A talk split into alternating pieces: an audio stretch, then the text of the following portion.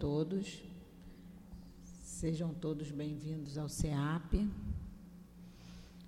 Nós vamos dar início à nossa reunião de, das 19 horas e a gente, das 19 horas, a gente estuda o Evangelho. E nós estamos no capítulo 17, Sede Perfeitos, e o item a ser estudado hoje é o item 4, os bons espíritas. E quem vai fazer o estudo para a gente hoje é o Ricardo, que está sempre prestigiando a gente aqui na casa, fazendo o estudo. Quem vai fazer a sustentação no momento do passe é a Daniela, que é trabalhadora da nossa casa. E, o, e a lição é do livro Caminho, Verdade e Vida, lição hoje de número 140, que tem como título Para os Montes. Então a gente vai começar sempre, a gente começa sempre com alguns avisos. E a gente ainda tem as sacolas das crianças que vão ser apadrinhadas. E a gente ainda tem sacolinha, então a gente pede a ajuda de vocês para que quem puder pegar uma sacola, apadrinhar uma criança ou um jovem, as crianças da nossa evangelização. E, as saco e quem já pegou, é, já pode ir entregando aqui no CEAP, para a gente poder dando baixa, para a gente ver quantas sacolas estão faltando. E quando falta, a gente tem que correr para poder fazer essas sacolas, porque a gente não deixa nenhuma criança sair daqui sem a sacola do Natal. E então a gente conta sempre com a ajuda de vocês. A secretaria sempre tem gente aqui no CEAP todos os dias, então se vocês quiserem vir fora do horário do, da palestra, podem vir, procura a Elinéia, a Adilane ou o Newton, eles estão sempre por aqui para ajudar a gente a completar o apadrinhamento das crianças aqui que são assistidas da nossa casa. É, a gente pede também ajuda para a nossa cesta básica, para essas famílias. A gente está com cerca de 240 ou 250 famílias assistidas. Então, são mais de 250 cestas básicas, porque tem famílias de número maior e elas recebem mais de uma cesta. E tantas outras que aparecem aqui na casa, que têm a necessidade, e a casa é, colabora doando cesta, né? Então a gente está sempre precisando. Então, o que vocês puderem ajudar, por mais que pareça pequena ajuda, é sempre muito grande, é sempre muito bem-vinda. Nós vamos nós vamos dar início à leitura do livro Caminho, Verdade e Vida, a lição de número 140, que tem como título Para os Montes. E essa lição, Emmanuel nos traz um versículo do sermão profético, um sermão muito conhecido né, de Jesus, onde ele vai falar para a gente, nos alertar sobre as mudanças né, dos tempos. Falava no tempo dele, mas agora a gente vê que essas mudanças estão bem atuais. Nós estamos passando por uma época de transição e ele, aqui Emmanuel fala que nós precisamos estar bem atentos. Então, o versículo está no Evangelho de Mateus e diz assim: Então, os que estiverem na Judéia, fujam para os montes. Jesus está no Evangelho de Mateus, capítulo 24, versículo 16. Referindo-se aos instantes dolorosos que assinal, assinalariam a renovação planetária, aconselhou o Mestre aos que estivessem na Judéia procurar os montes. A advertência é profunda, porque pelo termo Judéia devemos tomar a região espiritual de quantos, pelas aspirações íntimas, se aproximem do Mestre para a suprema iluminação. E a atualidade da Terra é dos mais fortes quadros nesse gênero. Em todos os recantos estabelecem-se lutas e ruínas. Venenos mortíferos são inoculados pela política inconsciente nas massas populares. A baixada está repleta de nevoeiros tremendos. Os lugares santos permanecem cheios de, cheios de trevas abomináveis. Alguns homens caminham ao sinistro clarão de incêndios.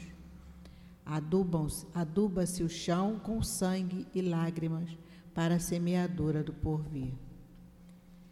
É chegado o instante de que se retirarem os que permanecem na Judéia para os montes das ideias superiores. É indispensável manter-se o discípulo do bem nas alturas espirituais, sem abandonar a cooperação elevada que o Senhor exemplificou na terra.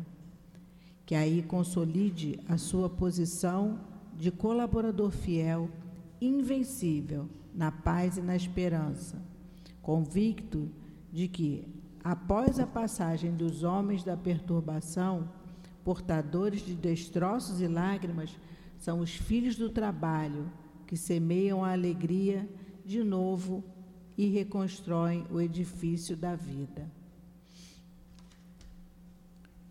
Então, agora nós vamos fazer a nossa oração,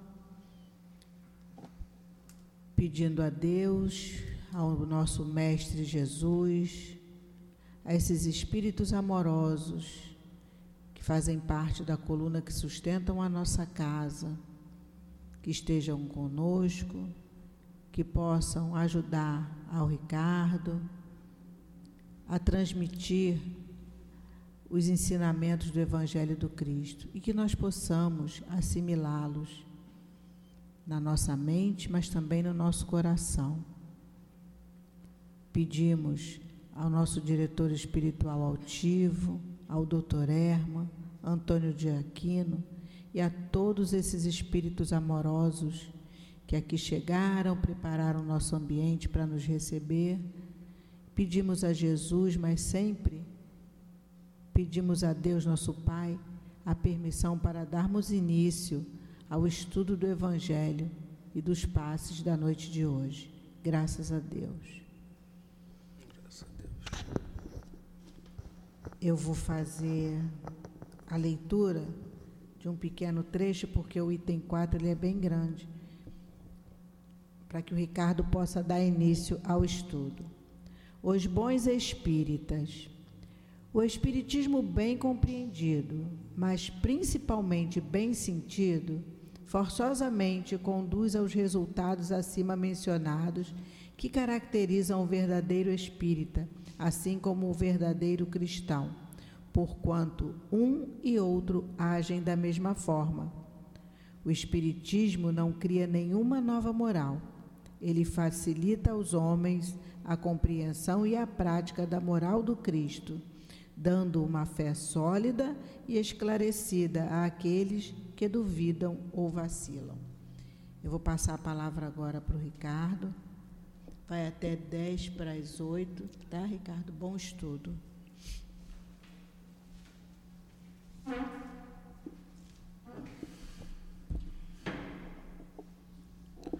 Boa noite a todos, encarnados e desencarnados. Boa noite também àqueles que estejam nos assistindo ao vivo pelas mídias sociais da casa e também àqueles que posteriormente irão nos assistir. Boa noite a todos. Que a paz do Mestre Jesus possa permanecer em nossos corações, que Ele possa nos amparar, que Ele possa nos sustentar em mais uma noite de estudos e mais uma noite de reflexão.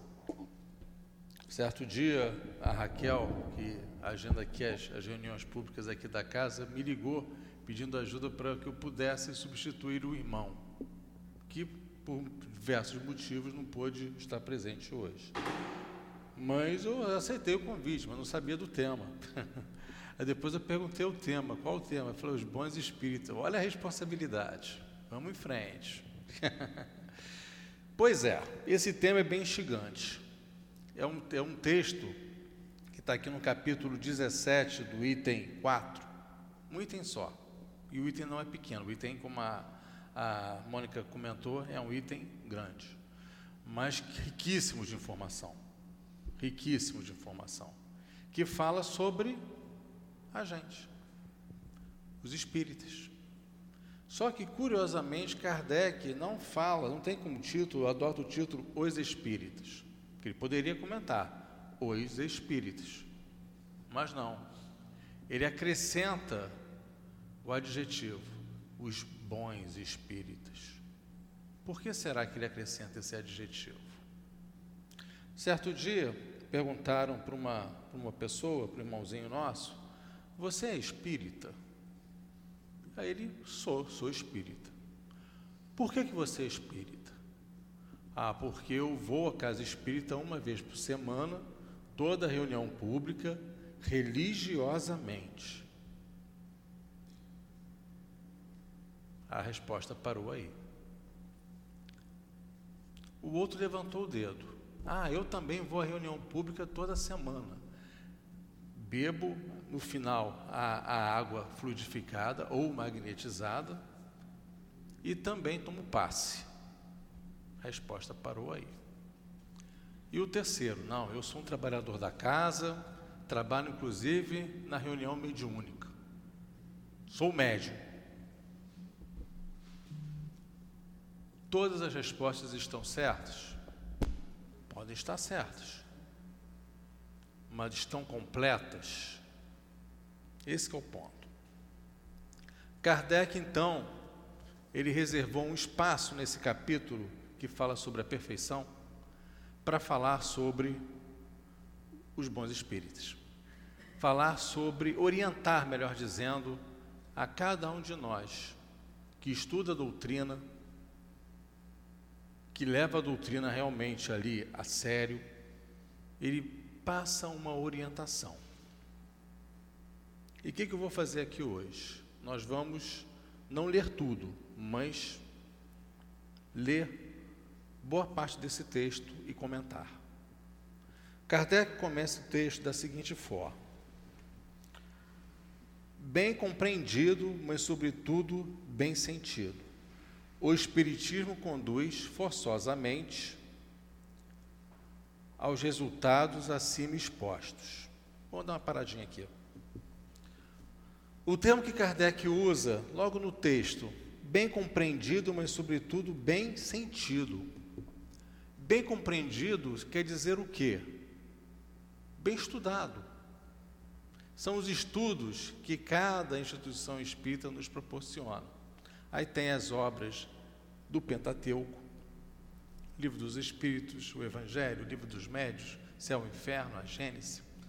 Tem as obras também relacionadas as obras subsidiárias, chamadas subsidiárias, que são as obras de André Luiz, a série psicológica de Joana, o livro de Emmanuel, enfim, são todas essas obras, essas informações, esses conteúdos que são disponibilizados. Isso tudo tem que ser o quê? Bem compreendido. E bem sentido. Ou seja, nós vamos receber todas essas informações temos que processar essas informações. Ou seja, temos que passar todas essas informações daqui para aqui. Ao passar daqui para aqui, isso vai ter um resultado. Ou seja, todo conhecimento é a nossa caixinha de entrada, quem é da área de informática vai saber mais ou menos isso. Toda, todo nosso conhecimento, que esse conhecimento que a doutrina nos proporciona, vai gerar algo.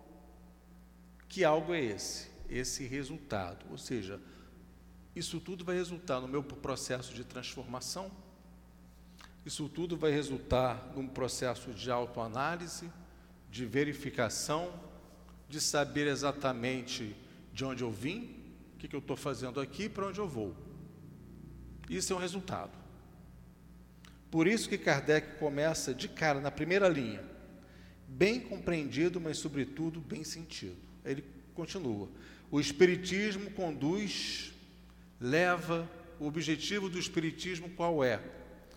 Forçosamente os resultados acima expostos. Que resultado é esse que ele está falando? É o, é o item anterior. Que todos nós sejamos homens de bem. O que, que é um homem de bem? De uma forma geral, isso já foi estudado aqui, mas vamos voltar um pouquinho. O que, que é um homem de bem? Algumas características que eu elenquei aqui. Pegar minha cola. É aquele que interroga a própria consciência. Ou seja, quais foram meus pensamentos hoje? Eu magoei alguém? Ofendi alguém? Fui ofendido? Reagi a essa ofensa? E reagi. Opa, não reagi. Segui a orientação que foi dada lá por André Luiz. Bebi a aguinha e segurei a aguinha durante alguns segundos, alguns minutos. Aí depois engoli a aguinha. E aí, reagir ou não reagir? Né? Tenho fé em Deus? Tenho fé no futuro?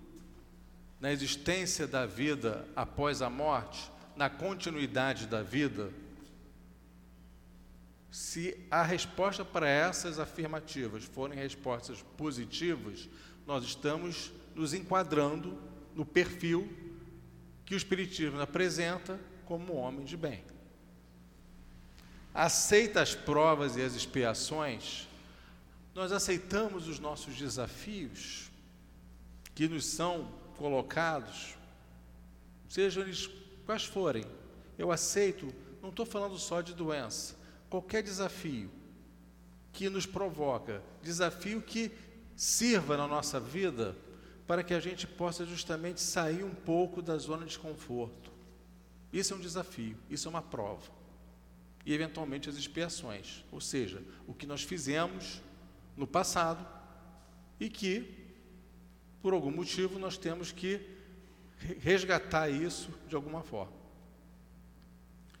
Aceitamos isso? Tem muita gente que não aceita. Não, essa prova e esse desafio aqui, e não, não é para mim não. Deixa eu resolver isso na próxima encarnação. Da joga para a próxima encarnação. Sendo espírita, sabe do tamanho da responsabilidade. Não, vou jogar para a próxima encarnação. Faz isso não. Vamos resolver nessa, ou tentar pelo menos resolver nessa. Faz o bem pelo bem. É bonita essa frase. Faz o bem pelo bem. Retribui o mal com o bem Jesus já falou, né? Se alguém bater nesta face, ofereça a outra face. É justamente isso, retribui o mal com o bem. E falei, Ih, Ricardo, para por aí, porque a, todas as respostas têm sido não, não, não, não, não, não, não. Estou longe de ser um homem de bem. Não, mas vamos lá, vamos continuar. Bom humano, benevolente, para com todos, você é um bom ser humano, é benevolente para com todos. E tem a caridade como guia. Eu elenquei essas seis, sete, oito características, tem mais. Mas essas oito são principais, do item anterior. Então, por isso que Kardec fala que, bem compreendido e bem sentido, o Espiritismo conduz forçosamente o resultado acima exposto. O Espiritismo conduz a esses resultados. Ou seja, nós estudamos, processamos isso através desse fio imaginário que vem, que leva da mente até o coração, que essas informações têm que fluir de alguma forma, têm que se comunicar. E resultado, qual é o resultado? São as ações. Isso tem que ser materializado em ações. Mas em ações que estejam condizentes com o quê? Pelo menos, no mínimo, com essas oito características do homem de bem. Ricardo, estou longe de ser um homem de bem. Não se preocupe, todos nós estamos. Então, nosso desafio é nos aproximar. O espírita tem que se aproximar dessas características. Vamos continuar. Vejam bem, observe que até o momento, Kardec não coloca da importância de frequentar uma reunião pública, da importância de tomar passos, de beber aguinha. Não coloca absolutamente nada. Não é que esteja errado, está certo, é importante. Mas o ser espírita, pelo que Kardec está colocando aqui, vai muito mais o que? Além disso. É isso e mais um pouco. Né? Vamos continuar. É, conduz forçosamente o resultado acima exposto, que caracteriza o verdadeiro espírita como o verdadeiro cristão. Ou seja, isso tudo faz com que nós sejamos o quê? Não só espíritas, como principalmente como o quê? Cristãos. Somos cristãos, né? Pois que ambos são a mesma coisa. O Espiritismo não cria nenhuma moral nova, apenas facilita aos homens a compreensão e a prática da moral do Cristo, facultando uma fé inabalável e esclarecida ao que duvidam ou que vacilam. Ou seja, muitas pessoas acreditam ah, que o Espiritismo veio para estabelecer uma nova doutrina, uma nova forma de proceder, uma nova forma de agir. Não. E Kardec ratifica aqui: a proposta não é essa. A proposta é justamente qual? Que ele apenas vem afirmar tudo que foi colocado por Moisés, por Jesus, pelos apóstolos. Ele só vem reafirmar, colocando apenas uma variável nova, que é a existência do mundo espiritual.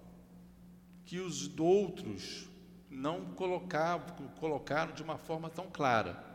O Espiritismo coloca de forma clara: existe um plano espiritual. Todos nós somos espíritos, criados por Deus, simples e ignorantes. Fala da pluralidade dos mundos habitados. Isso tudo a doutrina espírita nos esclarece, mais do que os outros falavam, bem por alto, porque nós não tínhamos, naquela época, a compreensão e a inteligência, vamos chamar assim, que nós temos hoje. Hoje nós somos seres mais evoluídos do que o povo que habitou já os diversos países naquela época. Então a doutrina veio no momento certo, na hora certa. Até no início da introdução do Evangelho fala a invasão organizada dos espíritos. Ou seja, os espíritos se aproximaram e começaram a dar aquelas orientações, era mesa girando para um lado, mesa girando para o outro, para chamar a atenção de Kardec. E aí a coisa foi acontecendo. E está aí, aí o Pentateuco Espírita. Portanto, ele veio justamente para reafirmar tudo isso que foi colocado. E ele continua. Será então preciso, para compreendê-la, uma inteligência fora do comum. Eu pulei, estou pulando alguns parágrafos, tá? Estou olhando tudo, estou marcando aqui. Para as, as principais, senão a gente vai ficar aqui até 11 horas da noite. Inteligência fora do comum. Muitas, muitas pessoas, inclusive até hoje, pensam que para que nós possamos compreender a doutrina espírita, faz-se necessário que nós tenhamos uma inteligência absurda. Inclusive, isso foi um, um, um, item, um dos itens que foi colocado no censo. Não sei se foi no último ou no penúltimo censo, mas que foi colocado. Você é espírita? Sim. Tá, qual o seu nível de instrução? Tem faculdade? Pós-graduação? E a repesquisa foi: a maioria dos espíritas hoje tem curso superior, no mínimo. Por quê? Esse que foi o questionamento, inclusive foi é, pauta de comentários, inclusive nos congressos espíritas, vinculados em todo o país. Por que isso? É, um, é uma sinalização. Se está acontecendo isso, está alguma coisa de errado. Ou seja, precisa ser dado o quê? Um amplo conhecimento, um amplo domínio a, todos os, a todas as pessoas independentemente do grau de instrução, independentemente absolutamente tudo. Foi aí que nasceu a ideia de ter uma republicação de todo o Pentateuco, com uma linguagem mais simples. Porque essa tradução, uma linguagem mais grosseira, é do. É do, é, é do acho que esqueci o nome agora, fugiu. Aí depois veio um outro irmão para justamente traduzir de uma forma mais simples, mais didática, usando palavras do dia a dia, esquecendo um pouco a mesóclise, para que outras pessoas pudessem ter acesso à doutrina, para seguir o que está sendo colocado aqui por Kardec, que ele justamente fala. Será então preciso para compreender uma inteligência fora do comum? Não. E ele continua. Não, ele responde mesmo, não, porque se vêm homens de notória capacidade que não a compreendem, ao passo que inteligências vulgares, moços mesmos, mal saídos da adolescência, lhes apresentem com admirável precisão os mais delicados matizes. Então, qualquer um pode e deve ter acesso a essas informações. Estudar a doutrina. Né? Inclusive, é, é um desafio para os espíritas. Reter o jovem. Reter o jovem na casa espírita tá, tem sido um desafio. Tem sido um desafio.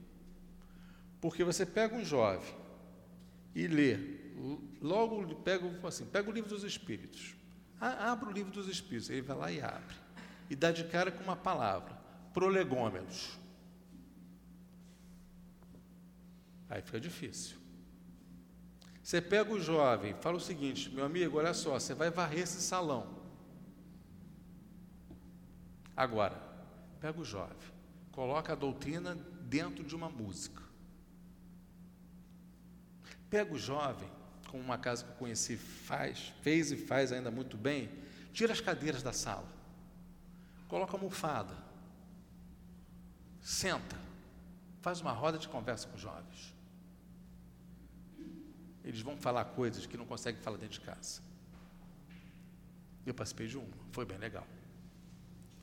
Então, é um desafio que está sendo proposto de retenção desses jovens para justamente o quê? Que essas informações que estão contidas aqui na doutrina, isso que Kardec está colocando, chegue ao jovem, chegue àquelas pessoas que não têm um curso superior. Todas elas devem ser o quê? Abrangidas de alguma forma.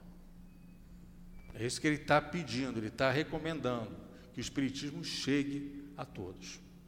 E ele continua.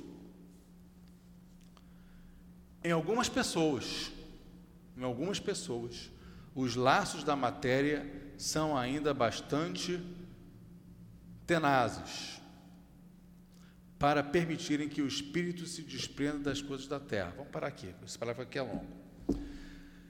Gente, espiritismo, como está aqui no início do texto, requer estudo. Não só estudo, estudo e assimilação. Porém, temos que ter cuidado com as chamadas manifestações espíritas. Não que elas não sejam importantes, não é isso, são importantes. Só que muitas das vezes, algumas, isso que ele está colocando aqui, algumas pessoas se sentem muito mais atraídas pelas manifestações do que pelo estudo, pelo trabalho na caridade, pelo trabalho do bem que aproxima o homem das características do homem de bem. Abre a porta. Pintura mediúnica. A casa vai lotar. Como aconteceu recentemente aqui no SEMA, com o Medrado, lá da Bahia. Com certeza a casa ficou cheia, lotada. Agora, vamos fazer um grupo de estudo, um seminário. Não atrai. Por quê? Falta essa, a gente subir um pouco esse degrau. E Kardec está colocando justamente isso. Vejam bem, de novo, não é nenhuma crítica. É apenas uma observação dentro do texto que está sendo colocado. Tem até uma figurinha na internet que fala, são três filas. A fila do, da caridade, a fila do estudo, depois a fila das manifestações, que são longas. Por que isso? Porque, aí ele, continuando, é melhor ele falar do que eu. É, ele, ele, coloca isso de uma forma muito didática, que nós devemos justamente prestar atenção do que está acontecendo com a humanidade. Porque ele fala, em algumas pessoas os laços da matéria ainda são bastante o quê? Tenazes. Ou seja, nós ainda estamos mais próximos das questões de ordem material do que das questões o quê? de ordem espiritual. Então existe essa tendência de algumas pessoas se aproximarem da doutrina mais pelo fenômeno. Ai, fulano, olha só, o espírito de fulano incorporou em ciclano. Oh, oh, aquele negócio. Então, isso com certeza, a partir do momento que eu começo a, a observar esse tipo de, de situação, estudar a doutrina, as coisas começam a ficar o quê? Mais claras, as coisas começam a ficar mais solidificadas e eu começo a, opa, isso faz parte. Não é tão fenômeno assim. São coisas que acontecem e tem que acontecer. Porque nós temos o que? Informação, temos conhecimento. E com informação, com conhecimento, tudo fica mais claro, tudo fica mais fácil. Kardec continua é, voltando um pouquinho, né? Em algumas pessoas, os laços da matéria são ainda bastante tenazes para permitirem que o espírito se desprenda das coisas da terra. O nevoeiro que os envolve tira completamente a visão do infinito, razão pela qual eles não rompem facilmente com os seus gostos nem com os seus hábitos, não compreendendo que haja qualquer coisa melhor do que aquilo de que são dotados nós ainda estamos presos às questões de ordem material. Então, o desafio que ele está sendo, o convite, melhor dizendo, desafio não, o convite que está sendo colocado aqui é: vamos tentar ao máximo nos desprender das questões de ordem material. E quando eu li esse texto, eu lembrei logo desse cara aqui, celular. Imagina, todo mundo fica preso a isso. Né? Se nós dormirmos, o celular cair da cama no chão, e a gente acordar três horas da manhã para procurar o celular, a gente fica desesperado. É ou não é? Fica. Agora imagine o seguinte: imagine se você desencarnar. O celular vai ficar. Ele não vai para o plano espiritual. Ele fica. E aí? Então são esses apegos materiais que ele está colocando para que a gente possa justamente começar a observar isso, o que está acontecendo, e rever. Rever o quê? Rever comportamentos, rever pensamentos, rever mentalidades. É isso que ele está tentando colocar aqui nesse parágrafo. Porque nós somos o quê? Extremamente mais voltados para as questões de ordem material do que espiritual. O correto é nós estarmos voltados, sim, para as questões de ordem espiritual, mas não se esquecendo que nós ainda estamos encarnados num planeta material.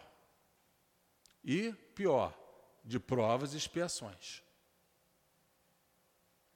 Então ele está fazendo justamente esse convite. Tente ficar menos apegado às questões materiais. São importantes? São, são ótimas? São ótimas. Mas é um desafio que nós temos que fazer, que nós temos que refletir. Né? E ele dá continuidade para eles, ou seja, para os espíritos. A crença, a crença nos espíritos é um simples fato, mas que pouco ou nada lhes modifica as tendências instintivas. Ou seja, para a humanidade, para aqueles que estão mais voltados para questões materiais, a crença nos espíritos é um simples fato, mas que pouco ou nada lhes modifica as tendências instintivas. Vai continuar prevalecendo o que? As tendências instintivas que nós temos. Todos nós temos. Todos nós temos essas tendências instintivas que ele fala aqui. Não, não se esqueçam que nós, na escala de evolução, passamos pelo reino mineral, reino vegetal, reino animal e depois o reino minal. Está coladinho ali com o animal. Então, é, diante disso, nós trazemos todos esses instintos que prevalecem dentro da gente. Que instinto seria esse, Ricardo? Por exemplo, quando nós, ah, vamos supor, quando nós somos ofendidos, qual a nossa reação? O nosso instinto. Opa, eu vou revidar.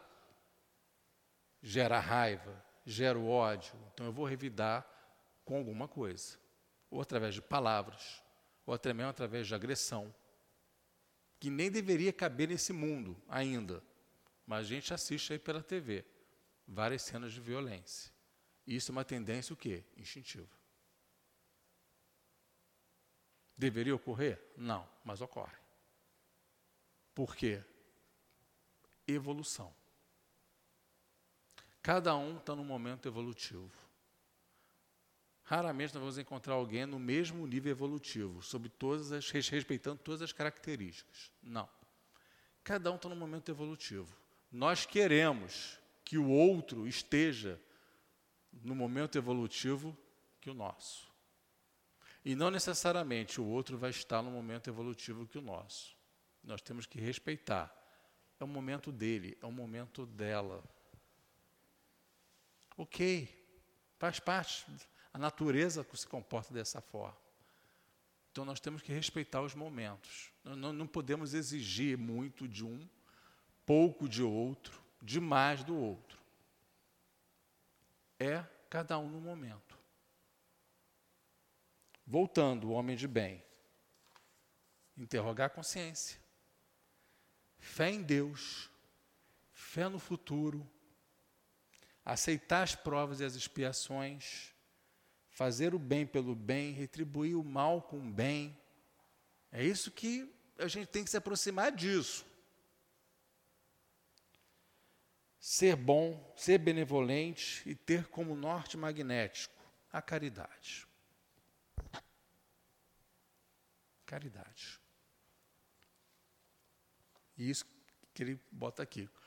Aí ele está falando também o seguinte: como nós somos mais voltados para as questões de ordem material do que para as questões de ordem espiritual, nós acabamos tendo muito essa dificuldade de aproximação. E o estudo espírita, o trabalho na casa espírita, ele facilita que nós possamos ficar menos voltado para as questões materiais e nos aproximarmos mais das questões espirituais, dos valores espirituais principalmente. Que nós possamos praticar mais a caridade, que nós possamos fazer o bem. Aqui tem a obra social, o trabalho lindo. E a gente começa a mudar o quê? A mentalidade.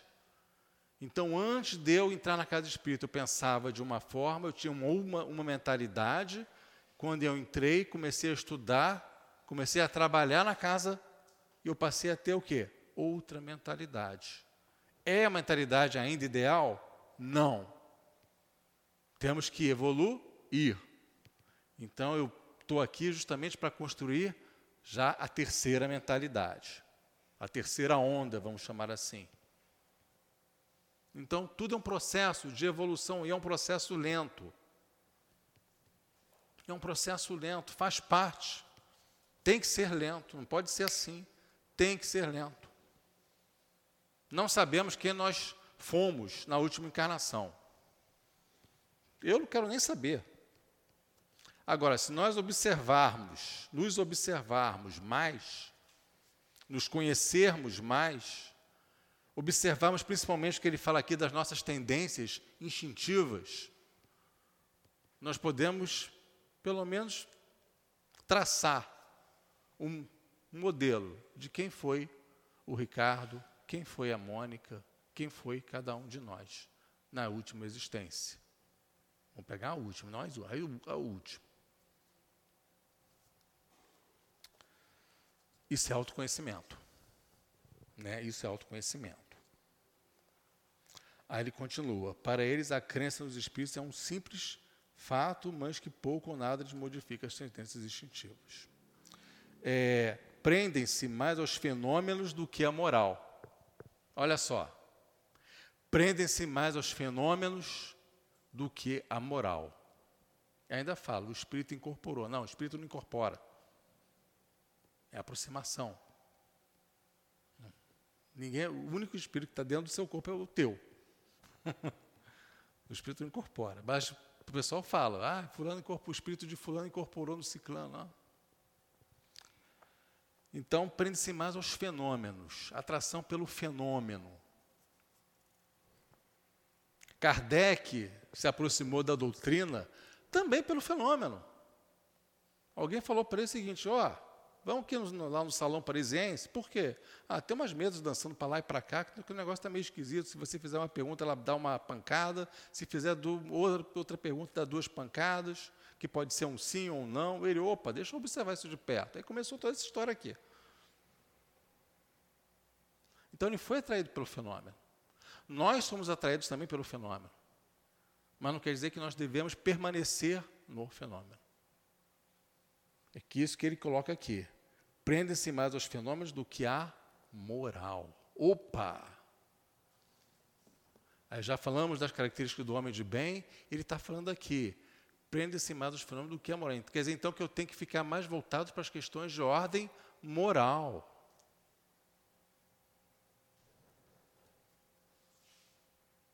Aí você entende porque é o bom espírito.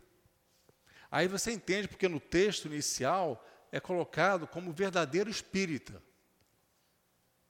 Porque se é bom, você pensa, ué, existe o mau espírita? Não. Digamos que existe o espírito imperfeito. Nós somos espíritas imperfeitos. Porque nós estamos ainda que distantes dessa moral. Estamos tentando. Estamos no caminho. Mas está solidificado? Não.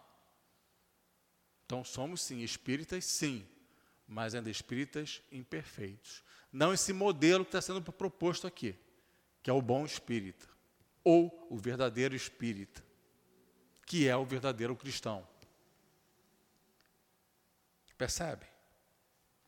O convite que está sendo feito, o convite que, que Kardec está fazendo aqui é o seguinte: está pegando a gente assim pelos dois braços Cara, vamos embora, acorda, vamos embora, vamos se mexer. É isso que ele está fazendo. Para que a gente possa justamente rever tudo que está acontecendo na nossa vida, dentro, alinhado, melhor dizendo, alinhado com as características do homem de bem. É isso que ele está querendo que a gente faça. Para a gente poder reajustar um pouco esse norte magnético da nossa vida. Está em tempo? Está em tempo, com certeza. Ele quer que justamente que a gente possa retornar daqui a um tempo para o plano espiritual, ou seja, quando nós desencarnarmos, que isso vai acontecer em algum momento, isso é inevitável, esse retorno, mas que nós possamos retornar melhores do que quando nós viemos. É o resultado que a gente vai entregar. Lembra? Conhecimento a entrada é o conhecimento e a saída é o resultado. Então, esse resultado é justamente o que? Esse retorno que a gente vai ter. A volta ao plano espiritual, a volta à vida espiritual. Melhores, melhores em que sentido? Do ponto de vista o quê? Moral. Do ponto de vista moral. E uma das características, a primeira aqui que eu anotei aqui, é da gente interrogar a consciência. Da gente se perguntar o tempo todo, uma vez por dia, que seja, mas em algum momento do dia, a gente se questionar sobre nossos pensamentos, os nossos sentimentos, se nós ofendemos, magoamos alguém, se nós fomos ofendidos e revidamos. E fazer uma segunda pergunta. Tá, eu tracei um mapa mental de como foi meu dia. Exemplo. Agora, eu posso consertar isso? Por posso. Quando? No dia seguinte. De que forma? Repassando tudo isso. Se eu ofendi alguém, vamos pedir desculpa, vamos pedir perdão, perdão é muito forte ainda, peça desculpas. Vamos começar a fazer esse trabalho. Isso é um trabalho de formiguinha. É um trabalho que não é fácil, porque a gente se esbarra também nos vícios morais. A gente esbarra no orgulho, no egoísmo, na inveja.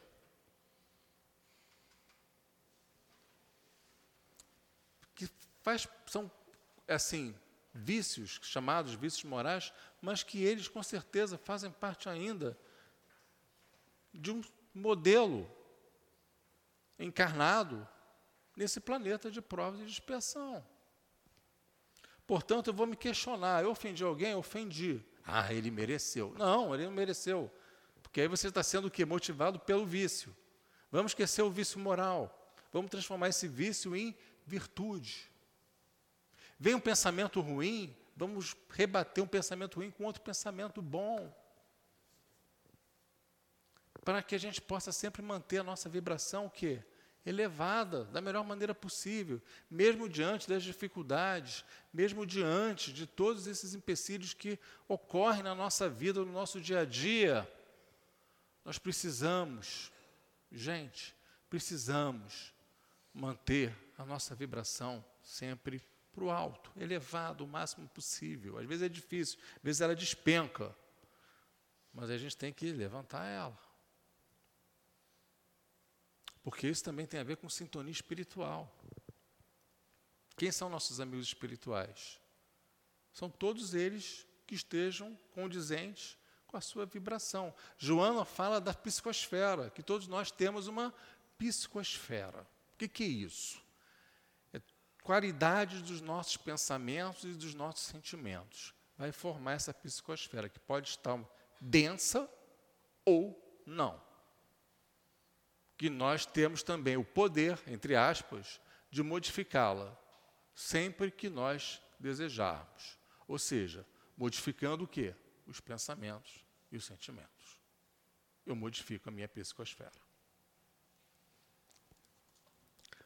E Kardec introduz tudo isso aqui. Ele já coloca o farol de todas essas ações que nós temos que fazer nesse parágrafo prendem-se mais aos fenômenos do que à moral, que lhes parece banal. Quer dizer, muitos pensam que moral é banal, né? E monótona. Bota aqui, é, banal e monótona. Pedem incessantemente aos espíritos que iniciem em novos mistérios, sem procurar saber se já se tornaram dignos de penetrar os segredos do Criador. São os espíritas imperfeitos. Ah, somos nós. Somos nós. Portanto, ir à casa espírita uma vez na semana na reunião pública, tomar o passe, beber a água, participar dos trabalhos da casa, faz parte, são espíritas, somos espíritas. Mas espíritas o quê? Ainda imperfeitos, porque muitos de nós ainda não estamos preocupados, tão preocupados assim com as questões de ordem moral. Principalmente os espíritos que estão encarnados nesse planeta de provas e de expiação, que é um planeta extremamente material. Logo, não pode ter muita coerência nesse sentido. Mas podemos virar esse jogo?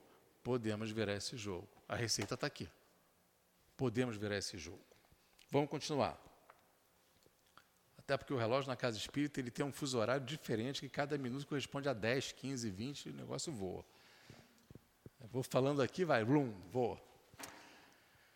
É, a aceitação do princípio da doutrina é o primeiro passo que lhes norteará mais fácil o segundo, em outra existência. Ou seja, aceitação da doutrina, aceitação que na doutrina tem todos os pilares. É a fé em Deus, é a fé raciocinada, é, é, é a pluralidade das existências, que o espírito ele é imortal.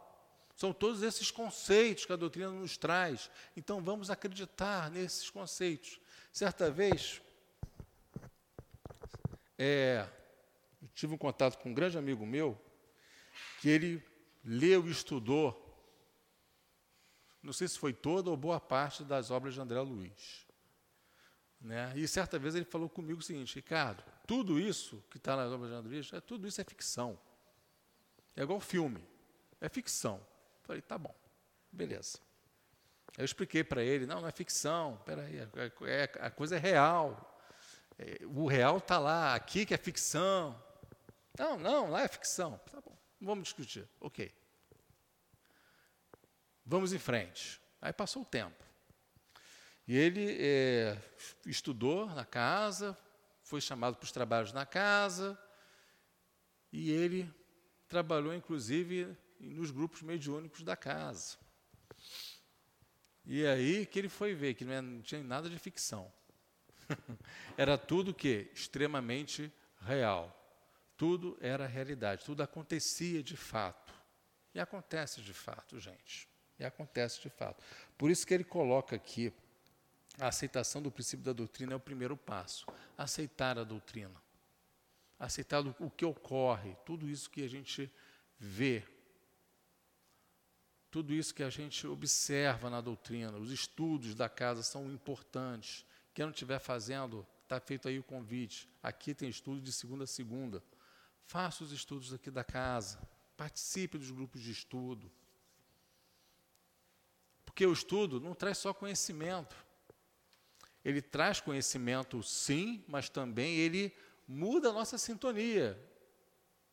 Que nós, se nós estávamos sintonizando com outros irmãozinhos nossos, né, que estavam perturbando um pouco a vida da gente, através do estudo de informação, a gente acaba sintonizando o quê? Com outros irmãos, com outros espíritos.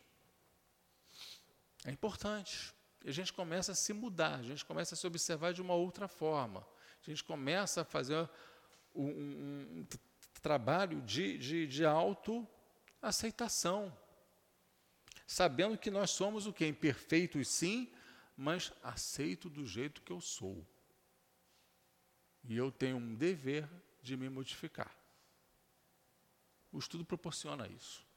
Né? Kardec continua, no último parágrafo. Aquele que pode ser, com razão, qualificado de espírita verdadeiro, espírita, é, espírita verdadeiro, e sincero, se acha num grau superior de adiantamento moral. Espírita verdadeiro e sincero se acha num grau superior de adiantamento moral. Então ele está definindo uma linha tênue, espírito imperfeito e espírita verdadeiro.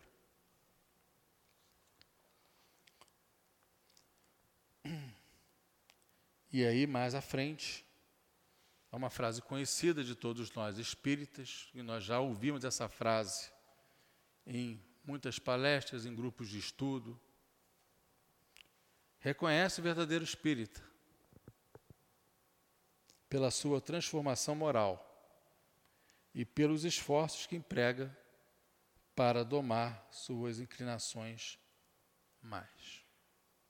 Repetindo, reconhece o verdadeiro espírita pela sua transformação moral e pelos esforços que emprega para domar suas inclinações mais. Isso é como se fosse um lema, um objetivo a ser seguido. Se nós somos ainda imperfeitos enquanto espíritas e desejamos nos tornar esse modelo, fazer parte desse modelo que está sendo apresentado como um verdadeiro espírita, nós devemos seguir o que está sendo colocado aqui. Reconhece o verdadeiro espírita pela sua transformação moral. Vamos parar aqui. Transformação moral é o que, gente? É da gente. Quem sou eu hoje? Quais são meus vícios morais? Tenho virtudes hoje? Quais? Não tenho. Beleza. Está valendo? Está valendo. Então eu tenho que estabelecer esse, traçar esse diagnóstico. Quem eu sou hoje? Agora, quem eu pretendo ser amanhã? Cara, está tá muito longe. Ok. Mas vamos devagar então. Tenho qualidades? Tenho, todos nós temos qualidades, né? Temos qualidades. Agora, temos defeitos? Muitos. Vamos elencar esses defeitos. Qual seria o defeito mais fácil de eu modificar? Opa, esse daqui. O que está em quinto lugar vai passar para o primeiro lugar da minha listinha. Esse é o defeito mais fácil. Então vamos começar pelo mais fácil. Esse aqui eu vou tentar modificar. Custe o que custar. Vou tentar modificar esse. Opa, consegui modificar. Às vezes tem um irmãozinho que pisa no nosso calo e eu, o sangue ferve, mas se antes eu falava algumas palavras indesejáveis para ele ou para ela, opa, agora eu não falo mais. Consegui, me segurei. Ótimo. Valeu? Valeu. Vamos partir para o segundo item da lista. Lembra da característica do homem de bem? Que é a auto-interrogação? Isso faz parte da transformação moral. Amor ao próximo, porque fala aqui da transformação moral e pelos, pelo esforço que emprega de domar suas mais inclinações. Todos nós temos mais inclinações, aquela tendência, aí voltando, que ele fala, falou aqui no início do texto, tendências instintivas. Então, são as mais inclinações que nós temos. Então, nós temos que domar, temos que observar essas mais tendências, essas mais inclinações, melhor dizendo, e que, de que forma eu posso me afastar dessas mais inclinações? Saber quais são. Uma vez que nós sabemos quais são elas, opa, eu tenho que fazer alguma coisa para poder ir para o outro lado. Se eu estou tendendo a ficar inclinado para o lado esquerdo, eu tenho que ficar em pé, reto, para depois ir para o lado direito. Né? Amando ao próximo. Aí vamos resgatar o que, que Jesus deixou para a gente, que pode ser o grande remédio da nossa alma. Que ele fala, Jesus sempre falou do amor ao próximo. Seja quem for esse próximo, né? Não só o familiar, né? não só o colega de trabalho. E ele fala: ame o seu próximo, seja quem for esse próximo. Nosso irmão de caminhada, o nosso irmão de jornada é o nosso próximo. Então eu preciso amá-lo. Amar não é você agarrar, segurar, cobrir de abraços, cobrir de beijos. Não é isso. É você ter compreensão. Porque com amigo é fácil. Amigo a gente tem essa tendência de abraçar, né? mas isso, o amor, dentro do que está sendo colocado aqui na doutrina, não tem esse significado. Tem sentido de você compreender que ele é teu irmão, que ele tem defeito, que ele está num momento evolutivo diferente do meu. É respeitar isso e acolher. Cara, estou aqui. Qualquer problema que você tiver, pode falar comigo, estamos juntos. É passar essa energia. É passar essa energia. Esse é o amor ao próximo. Jesus também falou: ama o inimigo. Ou seja, sabe aquela pessoa que está passando na sua tela mental agora? Imagina aquela pessoa que está te fazendo mal, que está te prejudicando, que te, te, te ofendeu, te magoou. Imagina essa pessoa agora. Estou vendo várias aqui, vários balãozinhos subindo aqui agora. Pois é, então, ame ela. Como? Faça uma prece. Comece por uma prece. Ricardo, é difícil. Faça. Faça essa prece. É uma forma de amor ao inimigo. Perdoe. Lembre, ele está no momento evolutivo dele. Ela está no momento evolutivo dela diferente do seu. Não que você esteja muito melhor do que ele ou ela, não é isso que estou falando. Mas são momentos evolutivos apenas o quê? Diferente. Então faça prece. E lembra que a caridade é o lema do homem de bem? Temos feito caridade ultimamente? Temos reservado tempo para isso na nossa agenda? E quando eu falo caridade, não é só caridade material, não, tá, gente? A caridade material é a caridade moral, ou seja, tempo para que a gente possa ouvir o outro. Tempo para que a gente possa estabelecer um contato com alguém que eventualmente esteja passando por um problema na vida. Cara, posso falar com você? Pode. Não é falar, não, não, não tenho tempo. Vamos marcar daqui a uma semana? Pode ser tarde demais. Pensar nisso. A caridade material e a caridade moral. Estamos fazendo? E, para encerrar, uma das características que nós podemos adotar, um desses remédios que nós estamos falando aqui para a nossa alma, que nós podemos adotar, é o famoso vigiai e orai. Principalmente vigilância.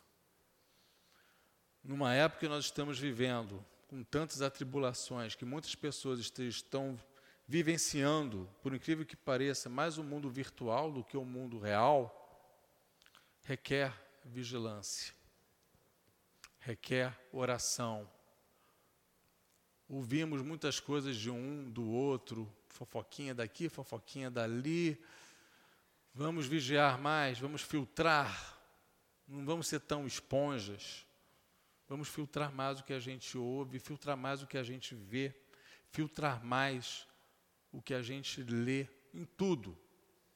TV, tudo, tudo, tudo, com outro, com outra pessoa que esteja falando aqui, ó. A gente precisa tomar mais cuidado com isso. Esse é o grande desafio do espírita nesse século. Essa vigilância. E, para não ficar sozinha, sem a outra asa, qual é a outra asa? Oração. A prece. De nós estabelecermos essa conexão com o plano espiritual essa conexão com o Pai é importante.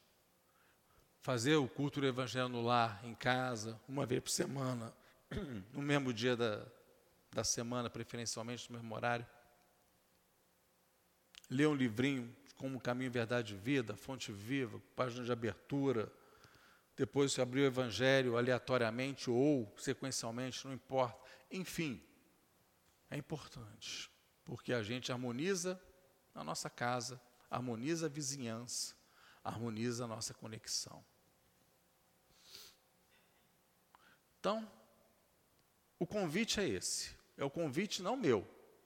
Eu sou apenas Ctrl C, Ctrl V, né? Copia e cola.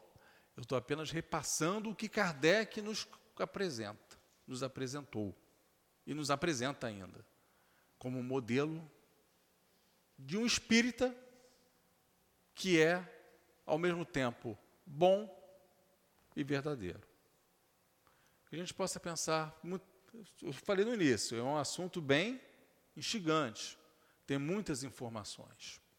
Sugiro, dever de casa, Evangelho segundo o Espiritismo, capítulo 17, tem quatro, os bons espíritas. Leiam esse item. É um item só. Leiam quando tiverem chance, quando tiverem oportunidade, hoje, amanhã, enfim, não importa. Mas não deixem de ler, é importante. E vamos refletir sobre isso. Refletir. Né? Porque a gente está aqui é para mudar, gente não está aqui a passeio, a gente está aqui para mudar, transformar. Vamos pensar sobre isso. Muita paz a todos. Obrigada, Ricardo. Nós vamos passar agora para o segundo momento, mas antes dos médios se colocarem, Elaine, vê para mim se essa menina passou na sala de passe. Você passa aqui para frente, porque aí atrás as pessoas já receberam passe. Aí os médios não vão para aí. Por favor. Obrigada.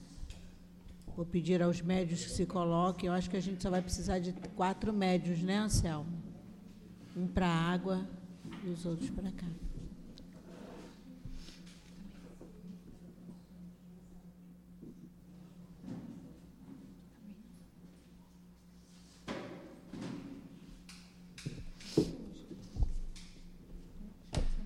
Vamos elevar o nosso pensamento a Deus, nosso Pai, a Jesus, nosso Mestre, médico dos médicos, pedindo aos nossos amigos espirituais que nesse momento possam nos dar o equilíbrio necessário, a calma, a paz, para que os fluidos que serão transmitidos agora através dos nossos médios possam penetrar em cada célula do nosso corpo. E assim, Senhor, possamos ser merecedores da cura que viemos buscar na tua casa. Já que somos, Senhor, enfermos do nosso corpo físico, enfermos do nosso espírito, te pedimos. Nos ampare e nos ajude nesse momento. Graças a Deus. A página de hoje, né, do livro Caminho, Verdade e Vida, para os montes. Emmanuel traz uma passagem do Cristo e uh, que devemos entender ela no seu aspecto espiritual, tá? Ele é de Mateus, capítulo 24 do Sermão Profético. Quando ele fala, então, é porque Cristo ali está fazendo uma projeção futura. Tá? E trazendo para os nossos dias atuais, ele estava se referindo à transição planetária, esse momento de aflição, de guerra, de dificuldade política e econômica. E quando ele fala, então, é quando chegar o tempo, os que estiverem na Judéia se, fujam para os montes. E nós devemos entender a Judéia, os espíritos que já entraram em uma faixa vibratória diferente, que não se contentam mais só com o materialismo, que já se despertaram para o seu amadurecimento espiritual. Lógico, né? Como é, o Ricardo falou, cada um no seu momento. Mas já estamos tentando seguir os ensinamentos do Cristo. Já os montes nós devemos entender como as ideias superiores, o positivismo, a esperança e a fé. Quando ele fala daqueles que estiverem na Judéia, fujam para os montes, é no sentido de que temos que buscar a sintonia com o mais alto, não descer ao plano das sombras dos vales, para que nós não nos percamos nesse alvoroço todo. Devemos nos conectar com o mais alto através da oração, do estudo e da prática do bem. E assim nós vamos conseguir nos doar para o progresso da Terra, sem perder a nossa altitude espiritual, perseverando como colaborador fiel, onde o Cristo operará atua através de nós e é, dando sentido, né, no tudo posso naquele que me fortalece.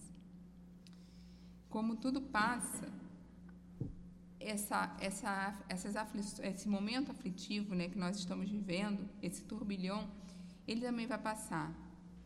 Os filhos do trabalho consolidarão o progresso e que possamos nos afirmar como trabalhadores fiéis do Cristo espiritualmente fortalecidos, ajudando no progresso da terra, trazendo o céu para a terra, no sentido de, através de nossos corações, semeando o amor, a paz e a alegria. Que a paz permaneça com todos nós. Eu vou fazer agora a leitura da mensagem do plano espiritual. Que essa paz, essa alegria não seja passageira, seja constante entre vocês, entre nós desencarnados. Que essa paz se faça presente nos irmãos que ainda sofrem, que ainda, mesmo como espíritos, continuam com suas dores, com seus apegos do mundo físico. Que vocês, nesse dia, possam elevar vossos pensamentos junto a nós para pedirmos ao Pai bênçãos e luz para os irmãos que vivem no mundo espiritual. Que nossas palavras os nossos pensamentos possam ajudá-los a enxergar a luz. Pediremos ajuda para, para clarear as mentes desses que ainda choram, lamentando sobre seus corpos que se tornaram pó, que se decompuseram. Ó oh, Deus Pai de amor, permita-nos uma aproximação a esses irmãos que ainda sofrem pelo amargor da vida que tiveram, que ainda se encontram perdidos e em lamentação.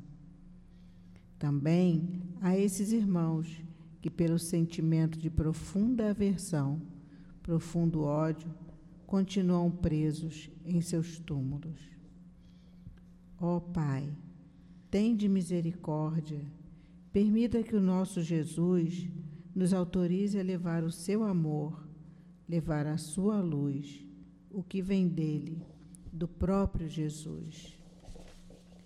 Levaremos para perto desses irmãos que também, Pai de amor, são seus filhos, que através dos nossos pedidos de ajuda, de socorro, Deus, possam esquecer o mal que ainda os prendem nos terrenos umbralinos.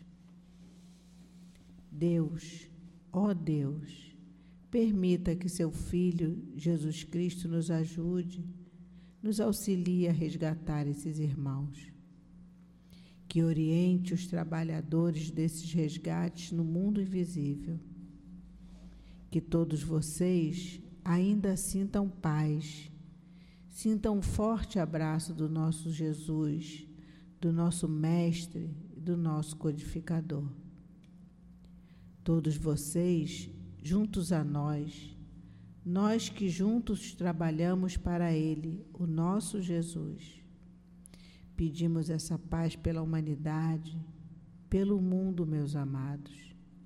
Peçam paz, peçam Muitos irmãos se desligam e encontram paz, alcançam voos eternos, se libertam dos sofrimentos. Ó oh, Pai, sabemos que são poucos os que conseguem, porque trazem consigo equilíbrio emocional, possuem elevação moral, são disciplinados, trazem o amor do Mestre. Para esses irmãos, que logo serão direcionados aos trabalhos, também pedimos. Pedimos, Pai, por eles, que continuem suas longas jornadas de amor, no bem e evoluindo com sabedoria divina, seguindo o santo e o árduo caminho que continua. Paz a todos os irmãos encarnados e desencarnados, um trabalhador para o Cristo.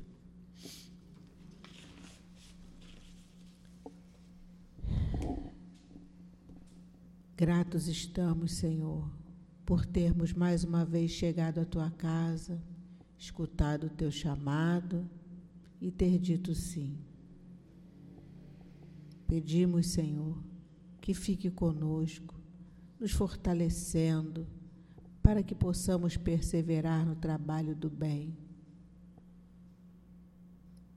Pedimos, Senhor, pela direção espiritual da nossa casa pelos diretores do plano físico da nossa casa, pelos trabalhadores e frequentadores, para que nós possamos continuar todo o nosso planejamento, Senhor. E assim, na tua seara, continuarmos o trabalho combinado. Em nome do altivo, em nome de Antônio de Aquino, doutor Erma, e todos esses espíritos tão amorosos que, fre... que fazem parte da coluna que sustentam a nossa casa de amor, a Jesus, mas sempre em nome de Deus, nosso Pai, te pedimos, Senhor, a permissão para darmos por encerrado o trabalho do estudo, dos passes, do tratamento da noite de hoje. Graças a Deus, Senhor. CEAP, Centro Espírita Altivo Panfiro. Uma casa de amor.